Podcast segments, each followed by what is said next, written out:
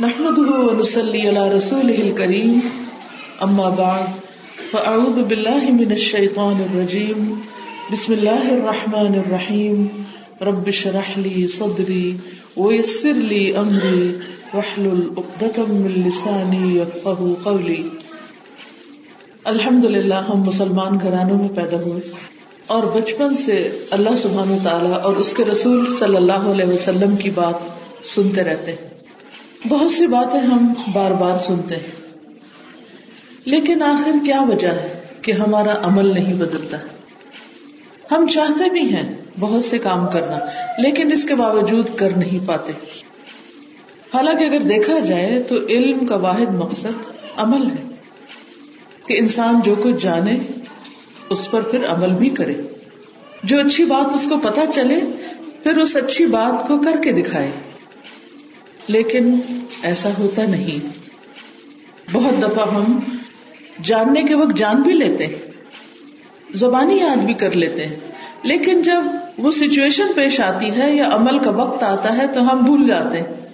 پھر بعد میں یاد آتا ہے، اوہ، مجھے تو یہاں یہ کرنا تھا۔ مثلاً، آپ نے رات کو سوتے وقت کی دعائیں یاد کی۔ لیکن جب سونے لگے تو آپ کو بھول گیا کہ اس وقت دعا بھی پڑھنی تھی۔ جب سویرے اٹھے تو یاد آیا، اوہ مجھے تو دعا پڑھنا یاد ہی نہیں رہی۔ ہم دیکھتے ہیں کہ صحابہ کرام رضوان اللہ علیہ مجمعین ان کے پاس صرف ایک کتاب اور ایک اس کی عملی تفسیر یعنی سنت رسول صلی اللہ علیہ وسلم تھی۔ اس کے علاوہ وہاں کوئی کتاب نہیں تھی۔ لیکن اس ایک کتاب کے ہوتے ہوئے اور صاحب کتاب یعنی نبی صلی اللہ علیہ وسلم جو اس کی عملی تفسیر تھے، ان کے ساتھ رہتے ہوئے انہوں نے اپنے پیچھے عملی نمونے چھوڑے۔ ان کی زندگیاں مکمل طور پر عمل میں ڈھل گئی۔ آج آپ دیکھیے کہ قرآن و سنت تو موجود ہے ہی، لیکن قرآن و سنت سے محفوظ چیزیں یعنی ان کو پڑھ کر ہم نے بہت کچھ جو سیکھا، ان پر کتابیں لکھی گئی ہر زبان میں اسلام پر بہت سا لٹریچر موجود ہے۔ لائبریریوں کی لائبریریاں بھری ہوئی ہیں۔ اور جتنا زیادہ علم بڑھتا جا رہا ہے، اتنی ہی لگتا ہے جہالت بڑھتی جا رہی ہے، کیونکہ عملی نمونے کہیں نہیں مل رہے۔ دین صرف تبلیغ کی چیز رہ گیا ہے یا تقریر کی چیز رہ گیا ہے، عمل نظر نہیں آتا۔ حالانکہ ہمیں علم کے بعد عمل کی طرف توجہ دینی چاہیے، نہ کہ صرف زبانی باتیں کرنے کی طرف۔ لیکن افسوس یہ کہ ہم میں سے بہت سے صرف گفتار کے غازی ہیں۔ کردار کے غازی نہیں۔ تو آئے اللہ سبحانہ و تعالیٰ سے دعا کرتے ہیں کہ اللہ تعالیٰ ہمیں آج کی محفل میں جو سنوائے ہم اس پر صحیح معنوں میں عمل کرنے والے بنے آمین۔ تاکہ ہم علم کے بعد ایمان کی مٹھاس اور عمل کی چاشنی سے محروم نہ ہو کیونکہ جب ان دو چیزوں سے انسان محروم ہوتا ہے، تو پھر انسان کے اندر اس کا دل سخت ہو جاتا ہے۔ دلوں پر زنگ لگ جاتا ہے۔ اور اللہ سبحانہ و تعالیٰ ویسے بھی اس شخص سے محبت کرتے ہیں کہ جو عمل کرے تو بہت اچھا کرے۔ لہٰذا ہمیں بھی اس بات کی نیت کرنی ہے کہ انشاءاللہ ہم عمل کریں گے تو بہترین عمل کریں گے۔ حدیث میں آتا ہے، ان اللہ يحب من العامل اذا عمل ان يتقنه کہ اللہ تعالیٰ عمل کرنے والے سے محبت رکھتا ہے، اس عمل کرنے والے سے کہ جو عمل کرے تو اس کو بہت اچھی طرح کرے ایت اتقان کے ساتھ کرے یعنی مضبوط اور مکمل طور پر کرے۔ یہ نہیں کہ کچھ کر لیا، کچھ چھوڑ دیا، کچھ آدھا لے لیا اور کچھ نہ لیا۔ اب ہم یہ جائزہ لیں گے کہ وہ کون سی چیزیں ہیں جو عمل کے راستے میں رکاوٹ بنتی ایسا کیوں ہوتا ہے کہ ہم جاننے کے باوجود کرتے نہیں، اس میں سب سے بڑی وجہ دل کی سختی۔ دل کی بے حسی، دل کی خرابی۔ کیونکہ دل ہی وہ مقام ہے جہاں سے ہماری سوچ، ارادہ، عزم اٹھتا ہے۔ اور اگر دل بیمار ہو تو ارادہ کمزور ہوگا، عزم نامکمل ہوگا۔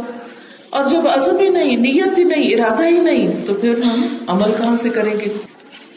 تو ہم دیکھتے ہیں کہ دلوں کی سختی کے اسباب کیا ہے اور ان کے علاج کیا ہے بہت دفعہ ایسا ہوتا ہے کہ ہم یہ محسوس کرتے ہیں کہ ہمارا دل اچھا ہے، لیکن پھر تھوڑے دن کے بعد دل بیٹھنے لگتا ہے۔ کبھی تو ایمان بہت زیادہ ہو جاتا ہے اور کبھی اس کے بعد ایمان میں کمی آ جاتی ہے۔ کبھی ہمارے نماز کے اندر بہت خوشبو آ جاتا ہے اور کبھی ہماری نماز میں دل ہی نہیں لگتا، دھیان ہی نہیں بیٹھتا۔ اور کوشش کے باوجود، بار بار دھیان کو مرکوز کرنے کے باوجود پھر دھیان بٹک جاتا ہے۔ ایسا ہونا بہت نیچرل ہے، بہت عام بات ہے۔ تو ہم میں سے ہر ایک کو یہ تجربہ ہوتا ہے کہ ہمارے دل کے اندر ایک روشنی آتی ہے، پھر وہ کبھی کمزور ہو جاتی ہے، کبھی وہ بجھ جاتی ہے۔ تو اس صورت میں ہمیں پھر کیا کرنا چاہیے؟ اور ایسا ہوتا کیوں ہے کہ دل ایک حالت پہ نہیں رہتا؟ ہم لاکھ کوشش کریں اس کو پکڑ کے رکھنے کی، ہم پکڑ نہیں سکتے، تو پھر پھر جاتا ہے۔ اس کی اصل حکمت تو اللہ سبحان و تعالیٰ کو ہی معلوم ہے اور ویسے بھی ہمارا دل اللہ سبحان و تعالیٰ کی دو انگلیوں کے درمیان ہے۔ وہ جدھر چاہے اس کو پھیر دے۔ اور اس کی حکمت وہ خود ہی جانتا ہے۔ لیکن جو بات ہمیں تھوڑی سی سمجھ میں آتی ہے وہ یہ کہ اگر ہمارا دل ایک دفعہ کوشش کے بعد، محنت کے بعد اچھا ہو جائے اور پھر وہ وہاں ٹک جائے، تو اس کے بعد تو ہم کام ہی چھوڑ بیٹھے۔ کہ بس دل کو اس منزل تک پہنچانا تھا، وہ پہنچ گیا۔ اب بس ٹھیک ہو گیا، سب کچھ اپنی جگہ پہنچ گیا۔ تو اللہ تعالیٰ ہم سے کیا چاہتے ہیں؟ کہ ہم مسلسل محنت کریں، مسلسل کوشش کریں، ہر روز اپنے ایمان کی تجدید کریں۔ پھر اسی طرح یہ ہے کہ اگر ہمارا دل بہت اچھا ہو جائے اور اس کے بعد ہمیں مزید محنت اور کوشش کی ضرورت نہ رہے، تو بہت دفعہ ایسا بھی ہوتا ہے کہ انسان کے اندر پھر وہ اجزی اور انکساری نہیں رہتی، انسان اپنے آپ کو سپیریئر سمجھنے لگتا ہے۔ لیکن جب ہمارا اپنا دل ہمارے بس میں نہیں ہوتا، تو ہمیں اپنی اوقات سمجھ میں آتی ہے۔ اپنی حیثیت سمجھ میں آتی ہے کہ بہت پھولنے کی ضرورت نہیں ہے، ہم عام انسان ہی ہیں۔ کوئی کتنا بھی بڑا نیک، عابد اور زاہد ہو، یہ معاملہ سب کے ساتھ پیش آتا ہے۔ حتیٰ کہ رسول اللہ صلی اللہ علیہ وسلم نے اپنے بارے میں فرمایا وہ ان والا قلبی کہ میرے دل پر بھی ایک پردہ سا آ جاتا ہے، یا میرا دل بھی ایسے ڈھانپ لیا جاتا ہے، یا اس پر بھی ایک ایسی کیفیت آتی ہے کہ اس کا جو جلا ہے، یا اس کے اندر کی جو روشنی ہے، وہ ذرا مانگ سی پڑنے لگتی۔ تو یہ تجربہ نیک سے نیک، زاہد، عابد، ہر شخص کو کرنا پڑتا ہے تاکہ پھر وہ دوبارہ پوری کوشش کے ساتھ اللہ سبحان و تعالی کی طرف رجوع کرے۔ ایک اور چیز یہ ہے کہ ہماری زبان کی ایسی باتیں کہ جو ہمیں نہیں کرنی چاہیے، وہ بھی دلوں کی سختی کا باعث بنتی ہے اور دلوں کے اندر ایسی کیفیات آ جاتی ہیں کہ جس سے انسان اللہ سبحان و تعالیٰ سے اپنے آپ کو دور محسوس کرتا ہے۔ پھر اسی طرح جو غفلت ہے ہیڈ لیسنس ہے اور مخلوق کے ساتھ زیادہ وقت گزارنا اور خالق کے ساتھ وقت کم گزارنا، یہ بھی دلوں کی سختی کی ایک وجہ ہے۔ ہم میں سے اکثر لوگ کیا پسند کرتے ہیں؟ بات چیت، شغل، میلہ۔ اسی لیے آپ دیکھیں کہ جب مسجد جاتے ہیں تو ٹائم دیکھتے رہتے ہیں اچھا کتنی دیر رہتی خطبے کو اور کب واپس چلیں گے اور کب گھر جائیں اور گھر کے سو کام دماغ میں گھوم رہے ہوتے ہیں اس وقت بھی۔ لیکن جب کسی شادی پہ جاتے ہیں، کسی پارٹی پہ جاتے ہیں تو کتنے خوش ہوتے ہیں۔ باتیں باتیں باتیں آخر تک حتیٰ کے دروازے تک آ جاتے ہیں، گاڑی میں بیٹھ کے پھر بھی نہیں، اور جو ہی گاڑی میں بیٹھتے پھر نئی باتیں شروع ہو جاتی ہیں، پھر اس شادی پہ تبصرہ شروع ہو جاتا ہے۔ پھر گھر آتے ہیں، پھر گھر والوں کے ساتھ باتیں شروع ہو جاتی ہیں۔ یعنی یہ جو ہم ہر وقت لوگوں کے بیچ میں رہتے ہیں اور لوگوں کے ساتھ بہت گفتگو کرتے ہیں، یہ ایک بہت بڑا سبب ہوتا ہے دل کی سختی کا اور دل کے اللہ سبحانہ تعالیٰ سے دور ہونے کا۔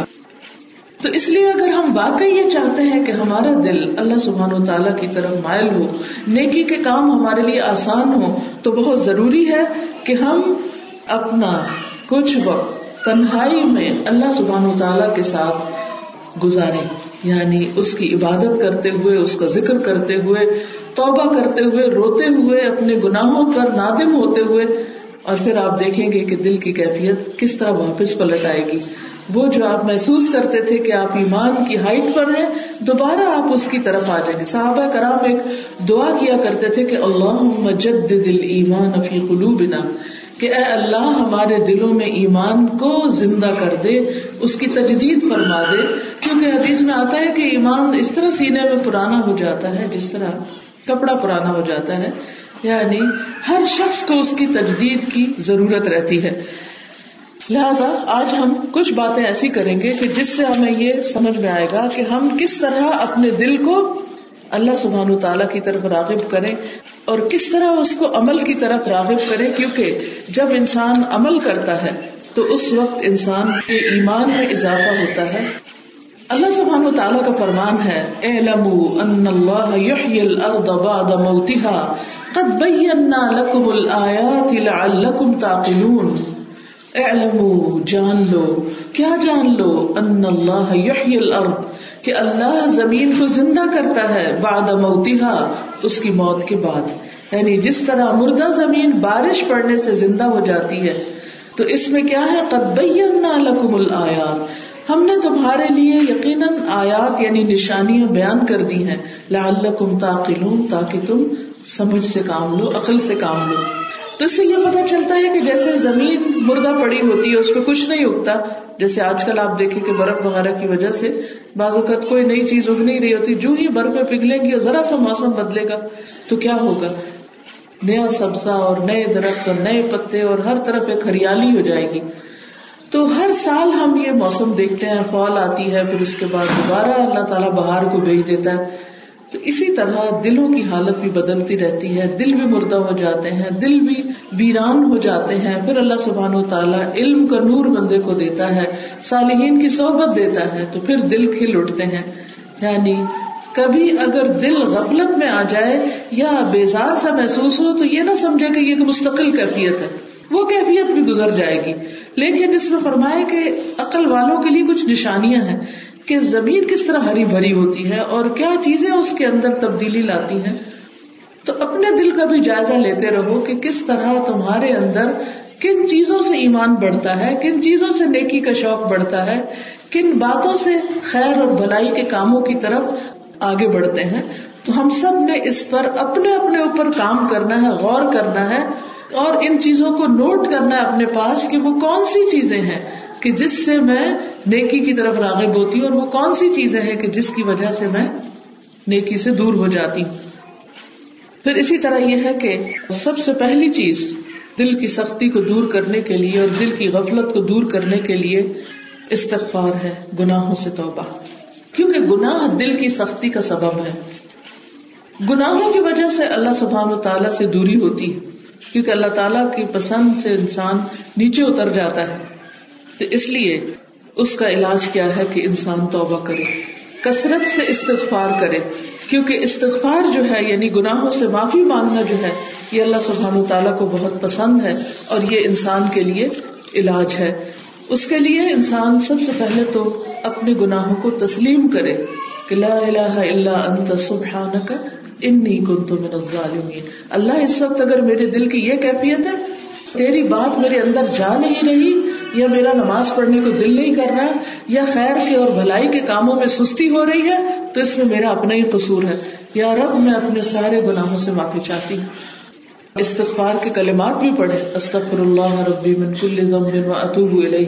اور سید الاستغفار بھی صبح شام پڑھے لیکن اس کے ساتھ ساتھ اپنی زبان میں، اپنے انداز پر، اپنے گناہوں کا اقرار، ان پہ ندامت، ان پہ شرمندگی اور اللہ سبحان و تعالیٰ سے بے قرار ہو کر دعا کرنا کہ اللہ تعالیٰ آپ میرے دل کو واپس اچھی حالت پہ پلٹا دے اور میرے گناہوں کی میل مجھ سے دھو دے، میرے دل کا زنگ اتار دے اور میرے دل کو نور اور چمک عطا کر دے جیسے آپ نے پہلے عطا کی تھی۔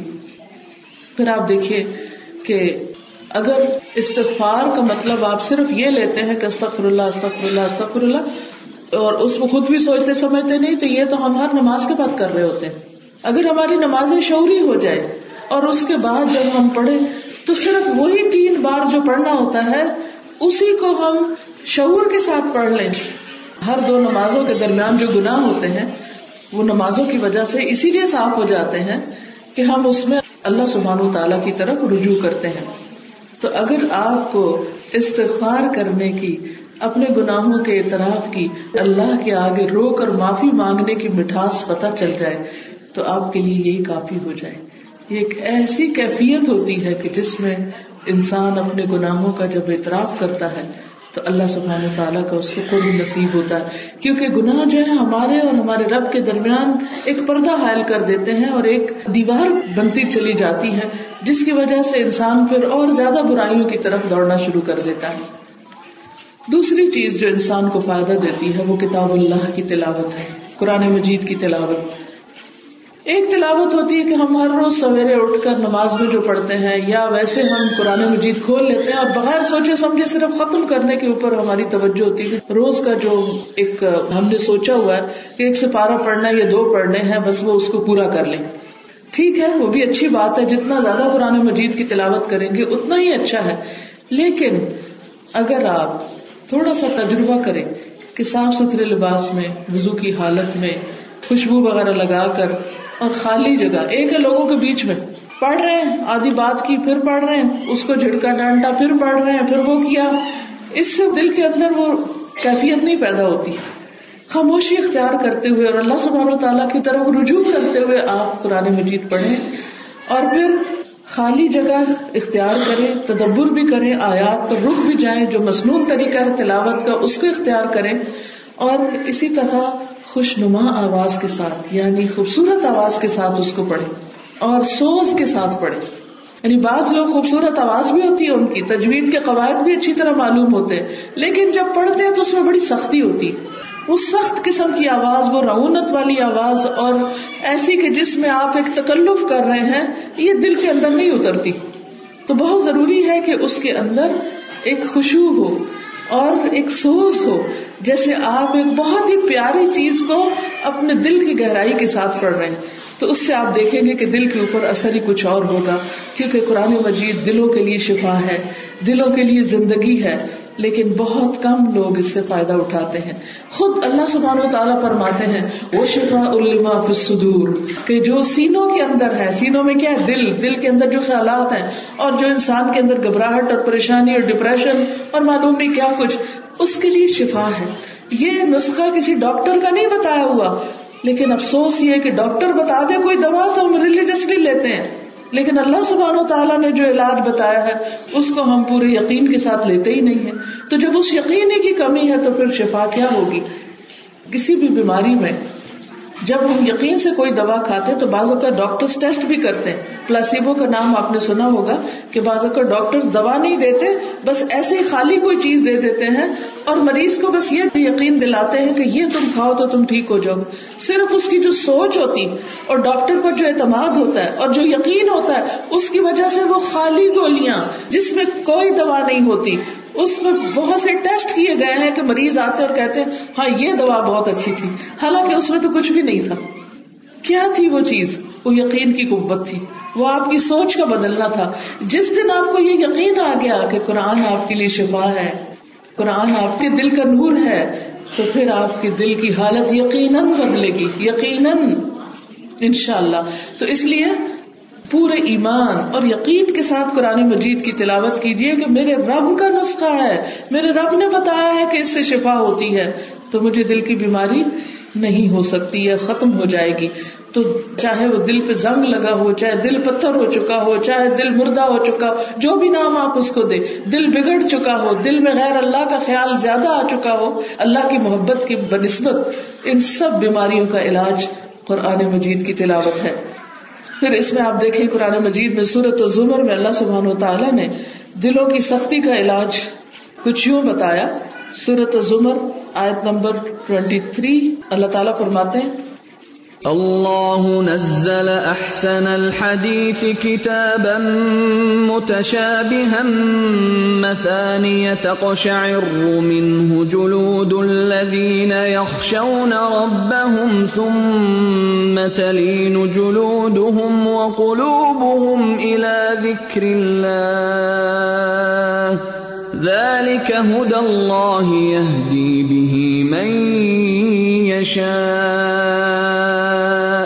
ومن يضلل الله فما له من هاد اللہ تعالیٰ نے بہترین بات نازل کی یعنی قرآن مجید۔ جو ایک دوسرے سے ملتی جلتی اور بار بار پڑھی جانے والی آیات والی کتاب کی صورت میں ہے۔ یعنی بار بار ہم اس کو پڑھتے ہیں اور خصوصاً اگر حفظ کرنا ہو۔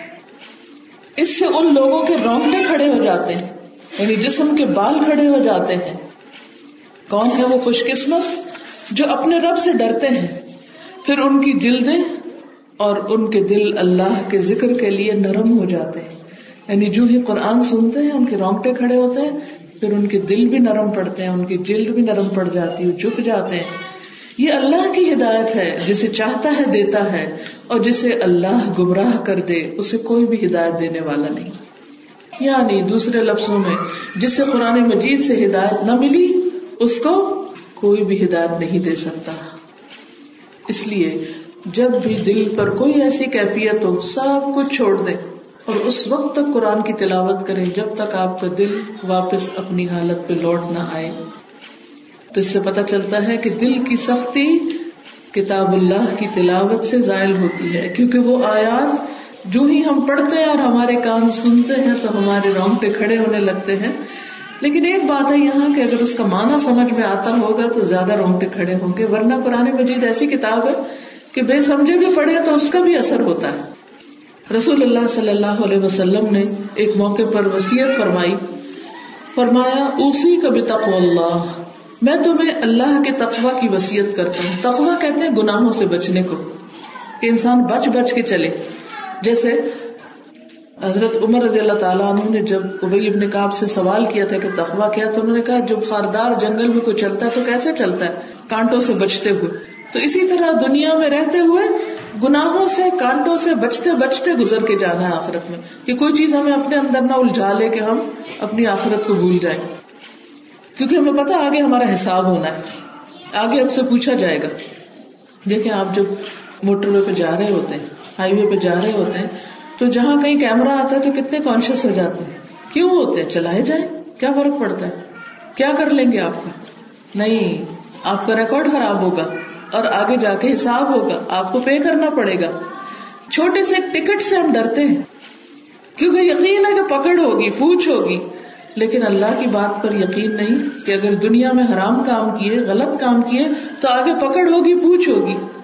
تو اس لیے بہت ضروری ہے بہنوں کہ دنیا میں ہم اس طرح رہیں کہ گناہوں سے بچتے رہیں، غیبت سے چگلی سے، جھوٹ سے، اور دوسروں کے بارے میں بلا وجہ تبصرے کرنے سے، فضول باتوں سے، حرام کھانے سے، حرام کے کام کرنے سے، بلا وجہ لڑائی، جھگڑے، فساد کرنے سے، اور بھی جو بھی غلط کام ہے ان سے کنارہ کش رہے، ان سے بچ کے رہیں یہ نہیں اپنے آپ کو فتنے میں ڈال دیا اور پھر کہا کہ میں تو بہت بہادر ہوں، اس سے نکل جاؤں گا۔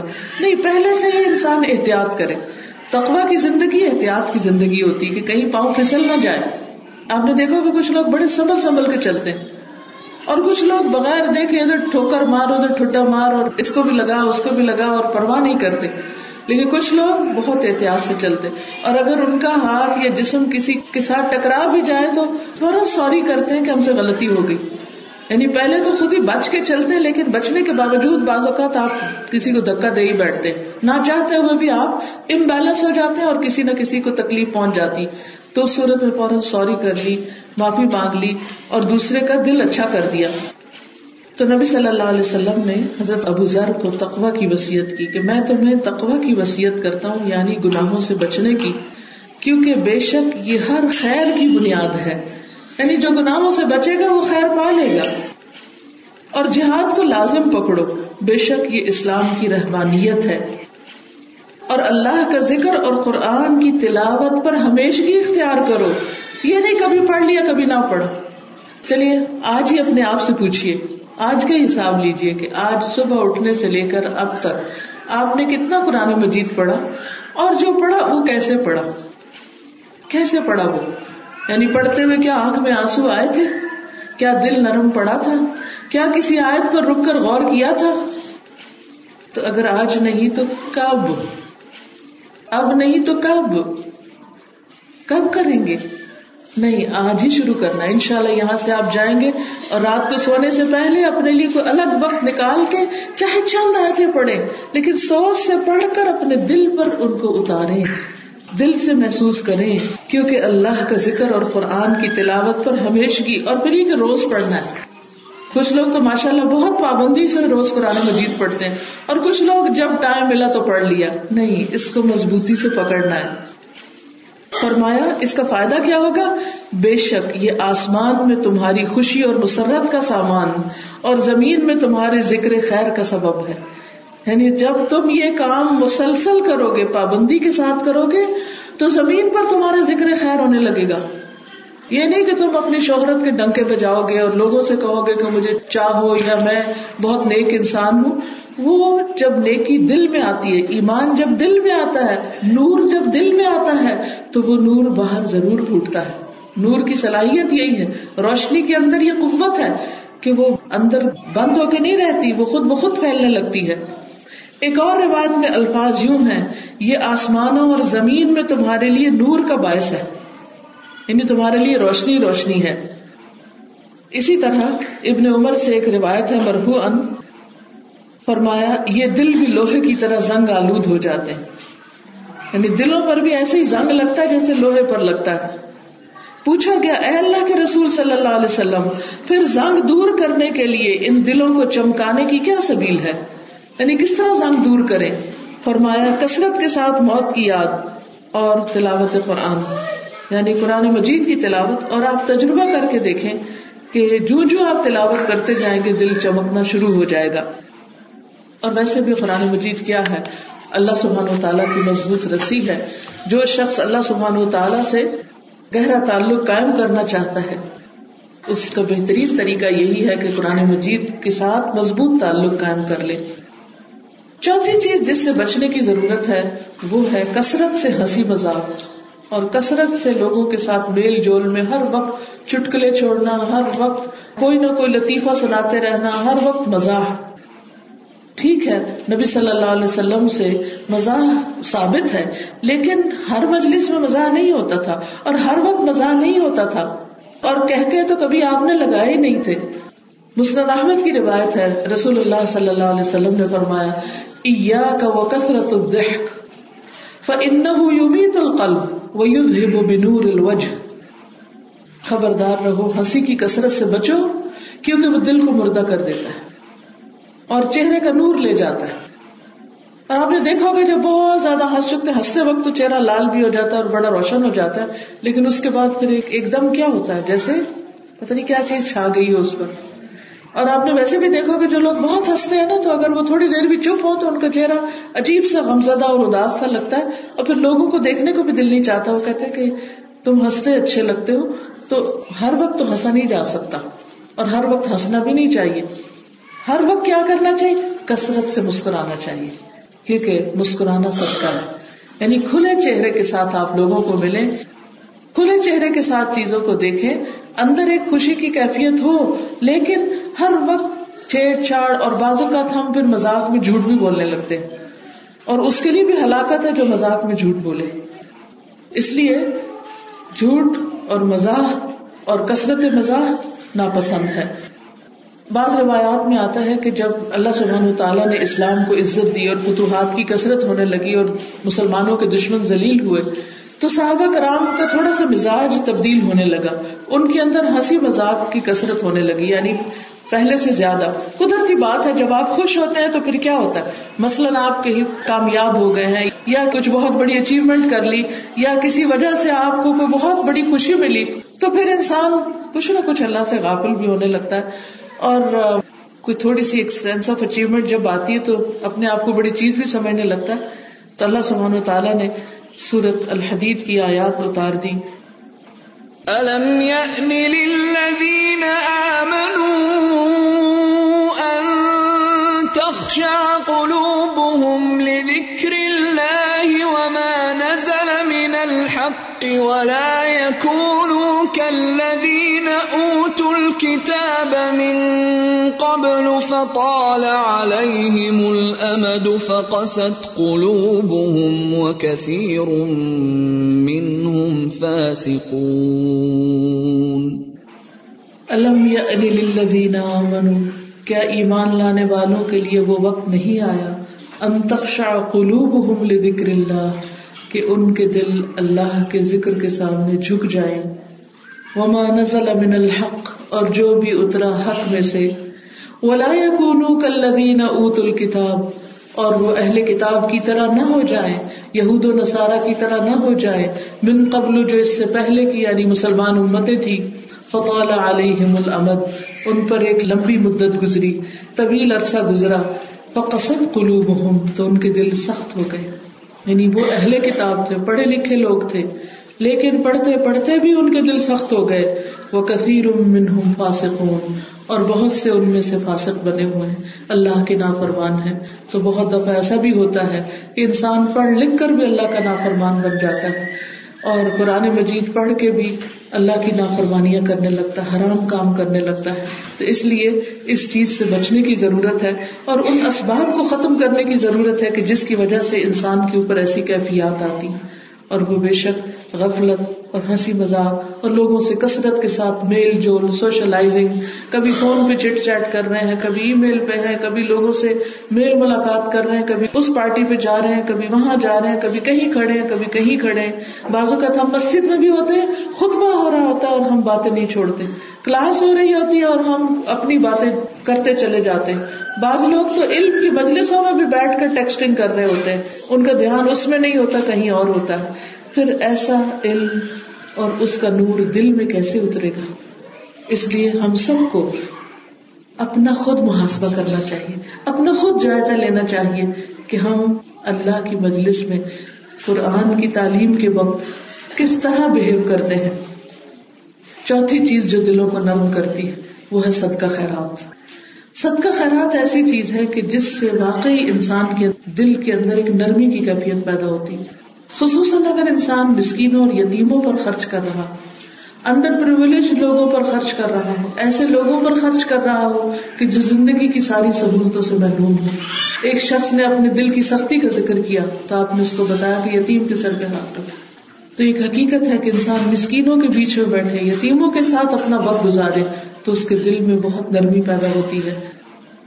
قرآن مجید میں سورت الحدید میں ہی اللہ سبحان تعالیٰ آیت نمبر اٹھارہ کے اندر یہ فرماتے ہیں کہ ان المصدقین والمصدقات واقرض الله قرضا حسنا يضاعف لهم ولهم اجر کریم کہ بے شک صدقہ کرنے والے اور صدقہ کرنے والیاں یعنی صرف ہمارے مردوں پر ہی نہیں، ہم پر بھی لازم ہے کہ جو کچھ ہم پوزیسر کرتے ہیں یعنی جو ہماری پوزیشن میں ہے، اس میں سے ہم اللہ کے راستے میں دیں۔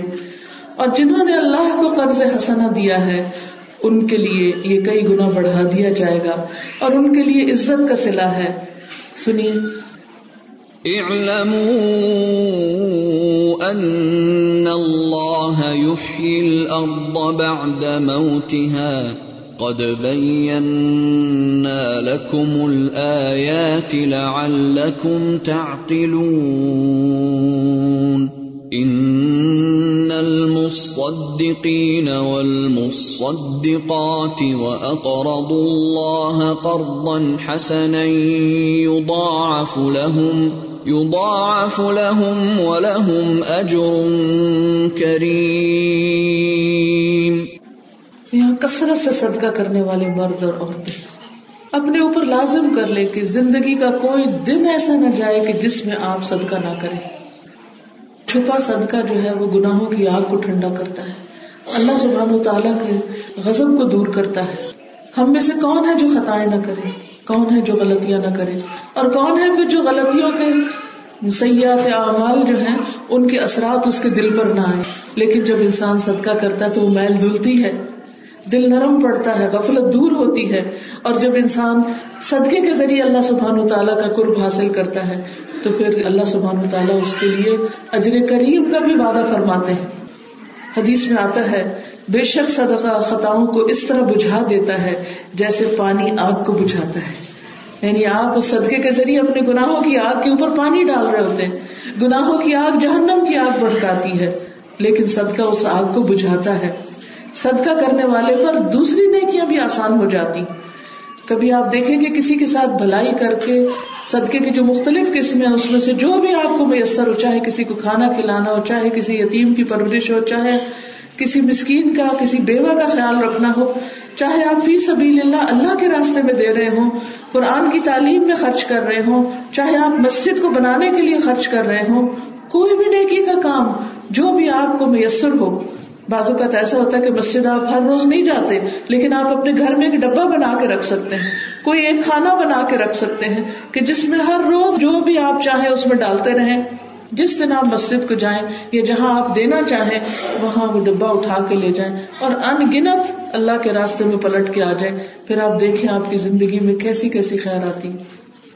جب آپ بے حساب اللہ کو دیتے ہیں چاہے وہ چند پہنیا ہی کیوں نہ ہو تو اللہ سبحانہ و تعالیٰ بھی آپ کو بے حساب دیتا ہے۔ اور یہ اللہ کا وعدہ ہے۔ ماں نقص مال من صدقہ صدقہ کرنے سے کبھی مال کم نہیں ہوتا۔ لیکن اس کا اہتمام ضروری ہے، اس کے لیے پلاننگ ضروری ہے۔ آپ ایسے ملک میں رہتے ہیں کہ جہاں ضروری نہیں کہ ہر وقت کوئی غریب یتیم آپ کا دروازہ آ کے کٹکھٹائے یا آپ کو یاد دلائے، اپنے آپ کو خود یاد دلانا ہوگا۔ ایسے منصوبے معلوم کریں، خود آگے بڑھ کر جانے کہ کہاں کہاں میں خرچ کر سکتی ہوں۔ اور کہاں کہاں دینا میرے لیے آخرت کی نجات کا ذریعہ ہے۔ اور ان مدوں کو اپنے پاس لکھ لیں اور اپنے مال میں اس میں سے ڈالتے جائیں۔ اور جب موقع آئے، اس وقت دیر نہ لگائے۔ اور خاص طور پر صحابیات کا طرز عمل ہم دیکھیں تو اپنے ہاتھ کی کمائی سے صدقہ کرتی تھی۔ کوئی نہ کوئی ایسا ہنر اختیار کرے، صرف شوہر کا مال یا ماں باپ کا مال دینا کافی نہیں، وہ بھی ٹھیک ہے، دینا چاہیے۔ لیکن کوئی نہ کوئی ایسا ہنر، ایسا طریقہ، ایسی چیز کہ جس سے آپ اپنے ہاتھ کی کمائی سے کوئی چیز بن کے کسی بھی طریقے سے جو آپ کی کوئی اسکل ہے، کوئی دستکاری ہے، کوئی بھی کام جو آپ کر سکتے ہیں، کوئی بیک کر سکتے ہیں، کوئی کوکنگ کر سکتے ہیں، کچھ بھی، تو اس کو بنا کے کر کے ایک تو یہ کہ دوسروں کا پیٹ بھرے گا۔ ہر وقت ہم بیکری سے باہر سے چیزیں لے آتے ہیں اور خود اپنے ہاتھ سے کام نہیں کرتے۔ تو ایسی کچھ کوکنگ وغیرہ کر کے بھی آپ دوسرے کو کھلا سکتے ہیں، وہ بھی آپ کے لیے صدقہ شمار ہوگا۔ پھر چھٹی چیز یہ ہے کہ دل کی نرمی کے لیے ضروری ہے کہ ہم اپنے اندر ایمان کی حقیقتوں کو اتاریں۔ تو ارشاد باری تعالیٰ ہے۔ سورت الحدید کی آیت نمبر انیس میں اللہ سبحانہ و تعالیٰ فرماتے ہیں والذین آمنوا باللہ ورسلہ اولئیک هم الصدیقون والشهداء عند ربهم لهم اجرهم ونورهم والذين كفروا وكذبوا باياتنا اولئك اصحاب الجحيم. تو بات یہ ہے کہ ایمان کے جو تقاضے ہیں، ایمان کی جو حقیقتیں ہیں ایمان کی جو سچائی ہے، ایمان کا جو نور ہے، تصدیق ہے، یقین ہے، وہ اپنے دل کے اندر اتارے۔ وہ کس طرح کہ جب آپ اللہ تعالیٰ کی کوئی بات پڑھیں، تو آپ اپنے دل میں دہرائیں کہ اللہ تعالیٰ آپ نے سچ فرمایا اور میں اس پر ایمان رکھتی ہوں، اور میں اس پر یقین رکھتی ہوں۔ میرے فائدے، میری ہدایت اور میری بھلائی کے لیے یہی چیز آپ نے اتاری اور میرا اس پر پورا یقین ہے کہ یہ بالکل سچ ہے۔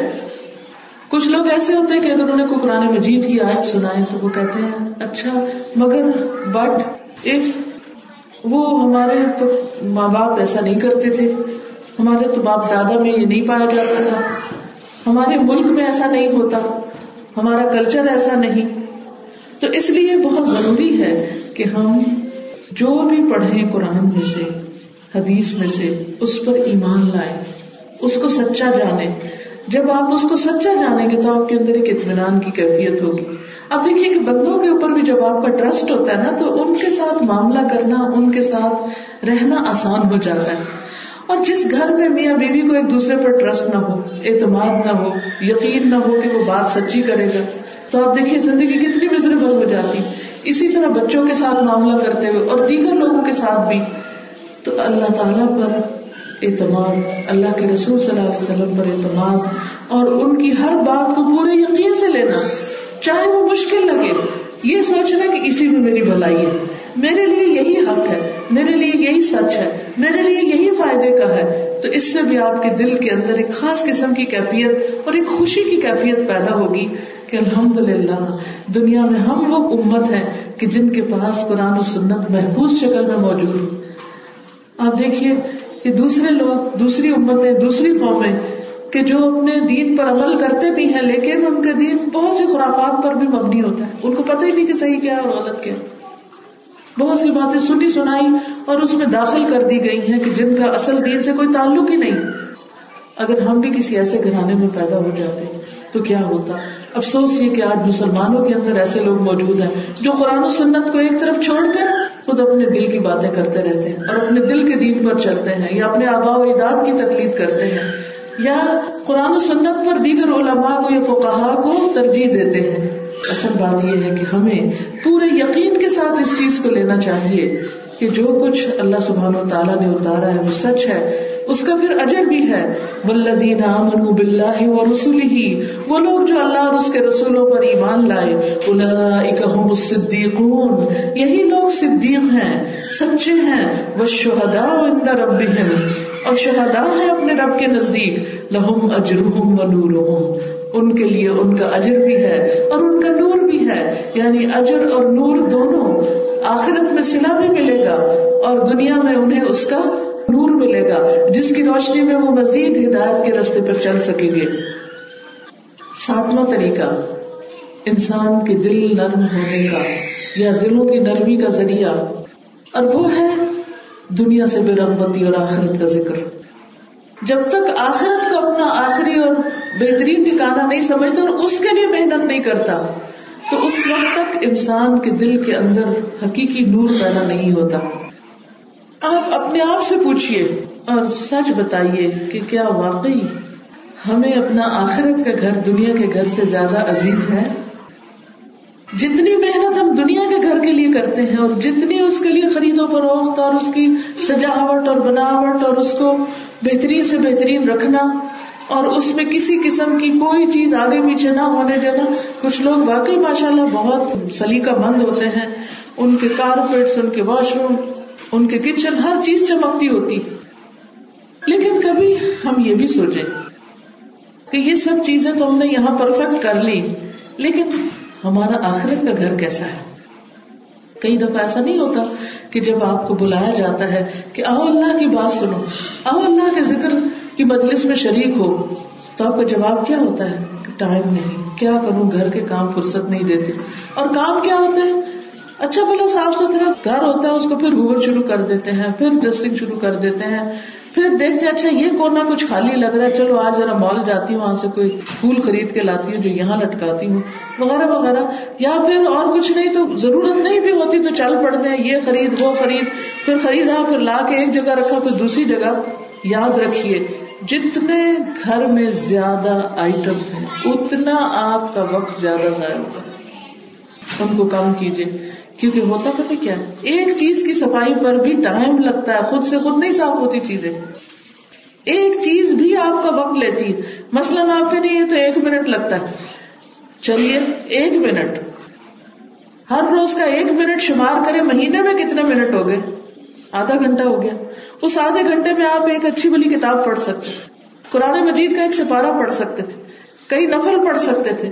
کہیں کوئی اچھا لیکچر سن سکتے تھے۔ اپنے علم میں اضافہ کر سکتے کسی کی خدمت کر سکتے تھے، لیکن آپ نے بندوں کی خدمت چھوڑ کر چیزوں کی خدمت شروع کر دی۔ ٹھیک ہے، ضرورت کی تو ہر چیز ہونی چاہیے انسان کے پاس کہ وہ کسی کے آگے ہاتھ نہ پھیلائے۔ لیکن خود جائزہ لیجیے کہ کتنی چیزیں بلا ضرورت رکھی ہوئی آپ نے۔ بعض اوقات ہمارا وقت کیوں ضائع ہوتا ہے؟ کہ مثلاً اگر ہم نے لوشن ہی لا کے رکھنا ہے تو کئی قسمیں لا کے رکھ دیں۔ گے اور پھر یہ اس وقت کھڑے ہو کے سوچیں گے اس میں سے کون سا لگانا ہے؟ آج کیا ٹرائی کروں؟ کپڑے ہیں تو بے شمار، یہی سوچنے میں وقت لگے گا کہ آج کیا پہنوں؟ اسی طرح اکثر گھروں کا مسئلہ ہوتا ہے، آج کیا پکائیں؟ کیونکہ اتنا کچھ پکانے کو ہے کہ چوائس مشکل صحابہ کرام کو بھی کبھی یہ مسئلہ پیش آیا تھا کہ آج کیا پکائیں اور آج کیا کھائیں؟ ان کی زندگی کا تو ایک دن بھی اس میں نہیں گزرا کہ اس چیز پر اپنا وقت لگائے کہ آج کیا پکے گا اور مینیو کیا ہوگا ہمیں شادی ہو، پارٹی ہو، تو مینیو ڈسکس کرتے، گھنٹوں گزار دیتے ہیں۔ اور پھر اس کی تیاری میں کتنا وقت لگا دیتے ہیں۔ ہماری زندگی کہاں گزر رہی؟ سب دنیا کے گرد گھوم رہی ہے۔ ہمیں آخرت کی یاد اپنے دل میں زیادہ رکھنی، کیونکہ اللہ کے جو نیک سالے بندے ہوتے ہیں، اللہ کے پسندیدہ بندے ہوتے ہیں، وہ کبھی آخرت کی یاد نہیں بھولتے۔